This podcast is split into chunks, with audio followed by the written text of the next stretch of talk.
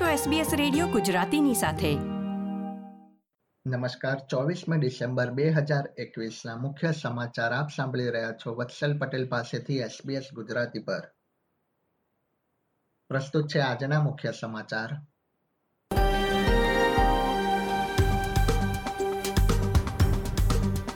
Covid nineteen રસીના booster ડોઝના સમયગાળાને ઘટાડવામાં આવ્યો. ન્યૂ સાઉથ વેલ્સમાં કોવિડ નાઇન્ટીનના પાંચ હજાર છસો બાર કેસ નોંધાયા અને પર્થ સહિત આસપાસના વિસ્તારોમાં ક્રિસમસ દરમિયાન હીટવેવની આગાહી.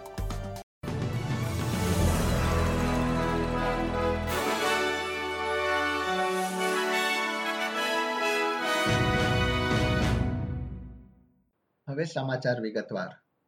ચોથી જાન્યુઆરીથી કોવિડ બુસ્ટર ડોઝ મેળવવા માંગતા લોકો રસીના બીજા ડોઝના ચાર મહિના બાદ બુસ્ટર ડોઝ મેળવી શકશે. Australian technical advisory group on immunisation દ્વારા મંજૂરી મળ્યા બાદ કેન્દ્રીય આરોગ્ય મંત્રી ગ્રેગ હન્ટ તથા મુખ્ય આરોગ્ય અધિકારી પોલ કેલીએ આ સુધારા વિશે જાહેરાત કરી હતી. મંત્રી ગ્રેગ હન્ટે જણાવ્યું હતું કે બુસ્ટર ડોઝ માટે લાયક લોકોની સંખ્યા ત્રણ પોઈન્ટ બે મિલિયનથી વધીને સાત પોઈન્ટ પાંચ મિલિયન થઈ જશે. જાન્યુઆરીના અંતમાં આ સમયગાળો ઘટાડીને ત્રણ મહિના કરવામાં આવશે. એટલે કે રસીનો બીજો ડોઝ મેળવ્યાના ત્રણ મહિના બાદ બુસ્ટર ડોઝ મેળવી શકાશે.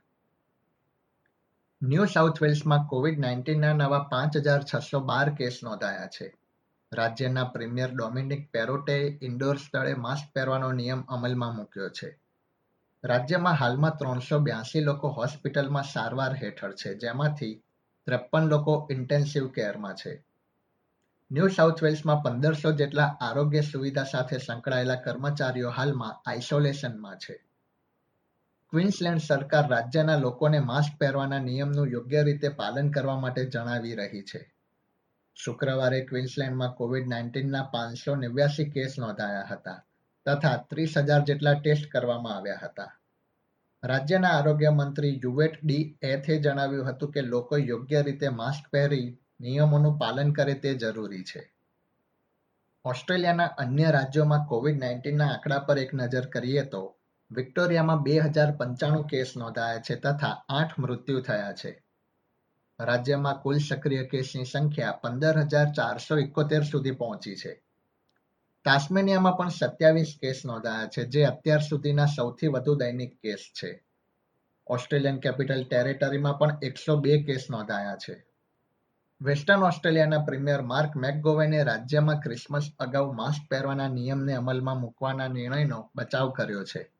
રાજ્યમાં ગુરુવારે કોવિડ નાઇન્ટીનનો એક કેસ આવ્યો હતો. ક્વિન્સલેન્ડથી પર્થ આવેલી એક વ્યક્તિમાં આ ચેપનું નિદાન થયું હતું અને તેણે પર્થમાં વિવિધ સ્થળોની મુલાકાત પણ લીધી હોવાની માહિતી પ્રાપ્ત થઈ છે. પ્રીમિયર માર્ક મેકગોવેને જણાવ્યું હતું કે તકેદારીના ભાગરૂપે માસ્ક પહેરવું હવે ફરજિયાત છે. વેસ્ટર્ન ઓસ્ટ્રેલિયામાં પાંચથી અગિયાર વર્ષની ઉંમરના બાળકો માટે રસીના બુકિંગનો આજથી પ્રારંભ થઈ રહ્યો છે. સવારે નવ વાગ્યાથી વેસ્ટર્ન ઓસ્ટ્રેલિયાના રહેવાસીઓ બુકિંગ કરાવી શકે છે.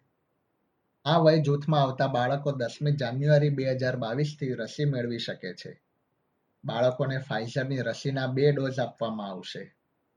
હાલમાં પ્રથમ અને બીજા ડોઝ વચ્ચે આઠ અઠવાડિયાનું અંતર નક્કી કરવામાં આવ્યું છે. ઓસ્ટ્રેલિયામાં કોવિડ નાઇન્ટીનના કારણે કર્મચારીઓની અછતના લીધે ક્રિસમસની પૂર્વ સંધ્યાએ ઘણી ફ્લાઇટ્સ રદ કરવામાં આવી છે. મેલબર્નમાં ડઝન જેટલી ફ્લાઇટ્સ રદ થઈ છે અને જેટસ્ટાર તથા કોન્ટસની સિડનીથી બહાર જતી ફ્લાઇટ્સના સમયને પણ અસર પહોંચી છે. એરલાઇન કંપનીના સ્ટાફને કોવિડ ટેસ્ટ તથા આઇસોલેટ થવાના નિયંત્રણોના કારણે અછત સર્જાઈ હોવાનું મનાય છે. એરલાઇન કંપનીઓ અસર પામેલા મુસાફરોને અન્ય ફ્લાઇટ્સ ઉપલબ્ધ કરાવવા પર કાર્ય કરી રહી છે. ચર્ચમાં આ વર્ષે ક્રિસમસની ઉજવણીમાં વધુ તકેદારી રાખવામાં આવશે. કેટલાક ચર્ચમાં પ્રાર્થના સભાનું આયોજન કરવામાં આવ્યું છે તો કેટલાક ચર્ચ ઓનલાઈન માધ્યમથી પ્રાર્થના કરી રહ્યા છે. ચર્ચના એક સભ્ય રાધિકાએ એસબીએસ ન્યૂઝને જણાવ્યું હતું કે લોકો ચર્ચમાં પ્રાર્થના કરવા આવશે તેથી જ તેમની સુરક્ષાનું વિશેષ ધ્યાન રાખવામાં આવશે.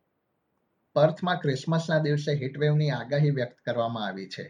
ક્રિસમસની પૂર્વ સંધ્યાએ પર્થમાં ઓગણચાલીસ ડિગ્રી તાપમાન નોંધાય તેવી શક્યતા છે જ્યારે ક્રિસમસ તથા બોક્સિંગ ડેના રોજ તાપમાનનો પારો બેતાલીસ ડિગ્રી પહોંચે તેવી આગાહી છે. અધિકારીઓએ રાજ્યના રહેવાસીઓને આગ નહીં પ્રગટાવવા અંગે જણાવ્યું છે. બ્યુરો ઓફ મિટિયોરોલોજીએ જણાવ્યું હતું કે છેલ્લા સો વર્ષમાં ક્રિસમસ દરમિયાન સૌથી ગરમ તાપમાન નોંધાશે.